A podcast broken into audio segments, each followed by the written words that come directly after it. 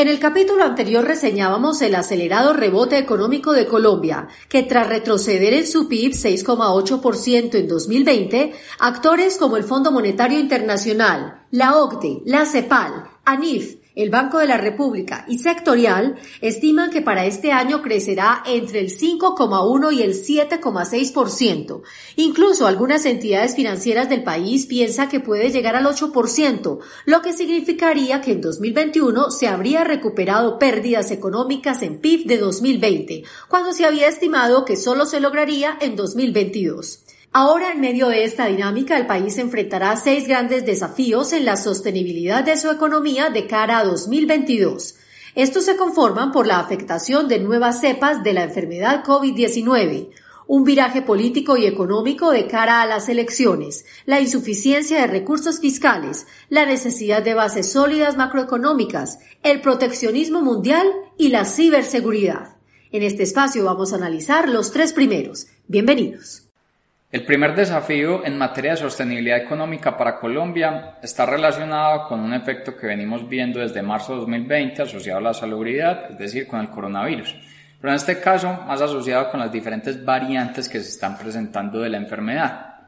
La Organización Mundial de la Salud nos ha explicado que cuando un virus tiene una alta presencia en la población, pues sus posibilidades de cambiar o de mutar son mayores y esas mutaciones pueden tener unas particularidades dependiendo del lugar donde se presentan, es decir, que dependiendo de ese lugar puede haber una alteración en el material genético que cambie las propiedades del virus, puede volverlo más transmisible o más severo.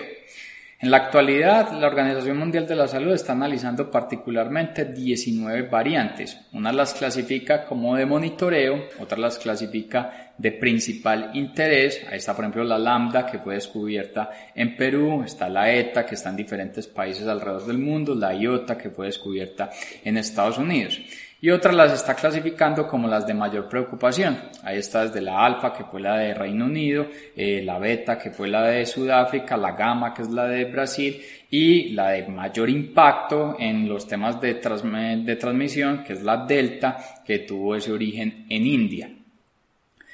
La Escuela de Medicina de la Universidad de Yale, cuando hace sus análisis, informó que la variante o la cepa original del coronavirus tenía más o menos una tasa de transmisión de 2,5, es decir, una persona portadora de la enfermedad podía transmitirla, transmitirla a 2,5 personas adicionales. En el caso de la Delta, se ha identificado por parte de la universidad que su nivel o tasa de transmisión es de 4 veces. ¿Eso qué está implicando? Que la comunidad científica, que inicialmente había estimado que la inmunidad de rebaño, la inmunidad colectiva, se iba a lograr cuando entre el 60 y el 70% de la población mundial estuviera vacunada, muy posiblemente esa tasa va a ser mayor. De hecho, el doctor Anthony Fauci, que es la principal persona referente en materia de estos temas para Estados Unidos, estima que esa inmunidad colectiva, esa inmunidad de rebaño se va a lograr cuando se den unas tasas de vacunación o inmunización en la población entre el 70 y el 90%. Eso entonces implica, por ejemplo, que un país como Colombia, que con datos de Time to Hurt, que es una es un portal que ha hecho un algoritmo para estimar a los cuantos días se llega a la inmunidad de rebaño. Se estimaba con datos al 13 de agosto de 2021 que a Colombia le faltaban 124 días para llegar a ese 70% de la población vacunada e inmunizada. Si esa tasa se lleva al 80%, le faltan 155 días. Y si fuera el 90%, estamos hablando de 187 días. Es decir, que no se lograría la inmunidad de rebaño en este 2021, sino que sería desplazada hacia el 2022. Y eso le está pasando a gran cantidad de países. Por ejemplo, Estados Unidos, una inmunidad de rebaño del 70%, le faltan 149 días. Si hablamos del 80%, son 243 días. Y si es el 90%, 336 días. Chile, que ya está en inmunidad de rebaño, pensando en el 70%, si fuera el 80% le faltarían dos meses y si fuera un 90% le faltarían 130 días. Hay unos casos mucho más preocupantes en los diferentes lugares del mundo, que es por ejemplo un India, que le faltan 284 días para un 70%, 339 días para un 80% y 395 días para hablar de un 90%. Estos elementos, ¿cuál es el impacto en materia de sostenibilidad económica? Es que se revivan los temores asociados a restricciones en diferentes sectores económicos, cierres de fronteras por parte de los países y adicionalmente volver a periodos de cuarentena. De hecho, algunos lugares de Europa ya lo están haciendo. Nueva Zelanda cerró sus fronteras y las va a reabrir en el 2022. Australia también está haciendo unas políticas similares. Incluso Israel que es un país que ya tenía más o menos un nivel de inmunización de su población superior al 65%, también ha anunciado políticas similares. Un segundo desafío para la sostenibilidad económica de Colombia va a estar más asociado por el entorno político, o más bien el nuevo norte político y económico que tomará el país, teniendo en cuenta que en el 2022 se presentan elecciones presidenciales. Solamente por existir elecciones presidenciales se activa un elemento que es la ley de garantías, donde los niveles de contratación del Estado se reducen, entonces los sectores que dependen de la inversión o del gasto público, pues sus dinámicas económicas son menores. Ese no es tanto un desafío para la sostenibilidad del país. El mayor desafío va a estar en el futuro político y económico que tome el país, donde cada vez es más claro que se va a dar un viraje en ese norte político. Entre el 7 y el 9 de agosto, Inbamer realizó una encuesta a unas 1.008 personas. Esa encuesta la realizó para Noticias Caracol y Blue Radio, analizando cuál iba a ser la intención de voto para el 2022. Esa encuesta adicional de revisar la intención de voto también dio una revisión a cuál era el nivel de aprobación que estaba teniendo el presidente Iván Duque sobre su gestión o más bien sobre su presidencia. Y los datos mostraron que el nivel de desaprobación es del 67%. ¿Eso qué genera? Que para estas nuevas contiendas electorales el centro democrático va a llegar muy desdibujado y de ahí que ese liderazgo político que ha tenido en el país desde el 2002 eh, hasta la actualidad pues vaya a tener ya un marcado cambio. Los resultados de la encuesta muestran como ganador o como mayor nivel de votación a Gustavo Petro con el 30,2%. El senador de la Colombia Humana pues tiene un nivel importante de votación, sin embargo esto no es una mayoría absoluta. ¿Eso qué va a implicar? Es que en el futuro y en el desarrollo de esta contienda electoral tenga que hacer coaliciones con los otros, con otros grupos de candidatos. Y eso también es algo desdibujado teniendo en cuenta el bajo nivel de aceptación que tiene Gustavo Petro con sus competidores.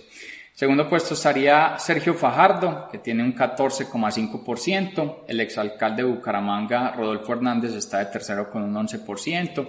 También aparece Juan Manuel Galán con un 10%. El exalcalde de Medellín, Federico Gutiérrez, aparece con un 6,4%.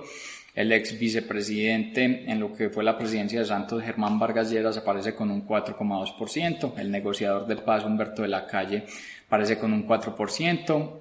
el exalcalde de Barranquilla, Alejandro Char, tiene un 3,8%. El ex candidato presidencial, Oscar Iván Zuluaga, eh, presenta un 3,6%. El exalcalde de Bogotá, Enrique Peñalosa, muestra un 3,5%. Y el ex ministro de Salud y actual rector de la Universidad de los Andes, Alejandro Gaviria, aparece con un 2,6%. Teniendo en cuenta estos candidatos, la dinámica de esta intención de voto, pues es claro que en este 2022 pues se va a presentar un viraje político, un viraje económico en el país. Eso no quiere decir que sea algo malo, sino que se genera la incertidumbre sobre cómo van a reaccionar los mercados y cómo va a ser la adaptación de las empresas y las dinámicas productivas a un nuevo entorno político y económico. Ese termina siendo el desafío en la sostenibilidad económica del país. Recientemente, en el marco del Congreso Empresarial Colombiano liderado por la ANDI, los diferentes candidatos tuvieron alrededor de 15 minutos cada uno para mostrar cuáles iban siendo sus principales ideas o sus ideas iniciales en materia de lo que iba a ser su posible presidencia en ese 2022. Ahí se presentaron elementos como la necesidad de una transición en la matriz energética, la necesidad de impulsar mayores desarrollos en tecnología, un combate directo a los cultivos ilícitos, pensar en temas tributarios como impuestos a las remesas, cambiar para fiscales por impuestos. Algunos candidatos incluso mencionan que el líder eh, presidencial o el presidente del 2022 no debería ser un economista, que se necesitan otro tipo de líderes para ese 2022 y ahí se empiezan entonces a, desdibujar o a dibujar lo que sería ese nuevo viraje o ese entorno político y económico para el 2022.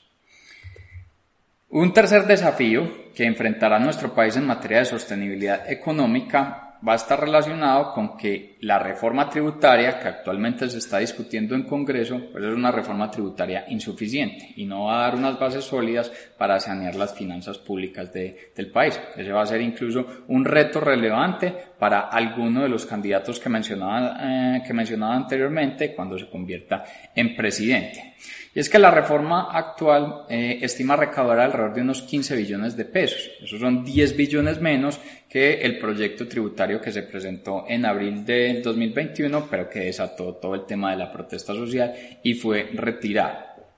Pensar en un recaudo de 15 billones pues no vuelve sostenible las finanzas públicas del país. Y si bien esa reforma tuvo el consenso de grupos políticos, grupos económicos, empresariales y sociales, pues simplemente es el principio de una posible saneamiento de las finanzas del país.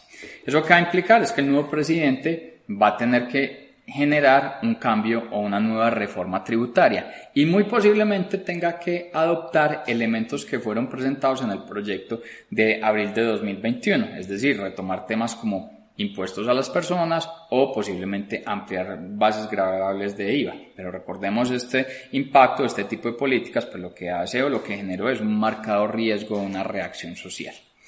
Otro elemento importante en esta insuficiencia en recursos tributarios es que la reforma actual, la de los 15 billones de pesos, solamente empezará a haber recursos tangibles para el 2023, es decir, que 2021 y 2022 el país va a estar expuesto más a lo que logre la DIAN en los procesos de lucha contra la, eh, contra la evasión, unas mayores sistematizaciones del recado y lo que se denomina una austeridad en el gasto público.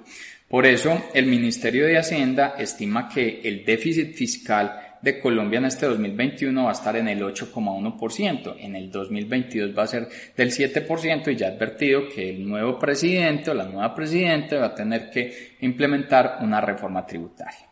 Otro de los elementos es que esta reforma va a haber pues, recursos tangibles en el 2023, pero en gran parte dependen de las empresas. El impuesto, la tasa de impuesto de renta de las empresas va a ser del 35%, termina siendo una de las tasas más altas que existen en el planeta y eso le resta una competitividad a las empresas y le resta entonces una competitividad a los sectores. Y el último elemento es que las calificadoras crediticias internacionales, tanto Fitch como Standard Poor's, han pronunciado que con esta reforma tributaria eh, de los 15 billones de pesos, Colombia no va a retornar a, a, recuperar su grado de inversión.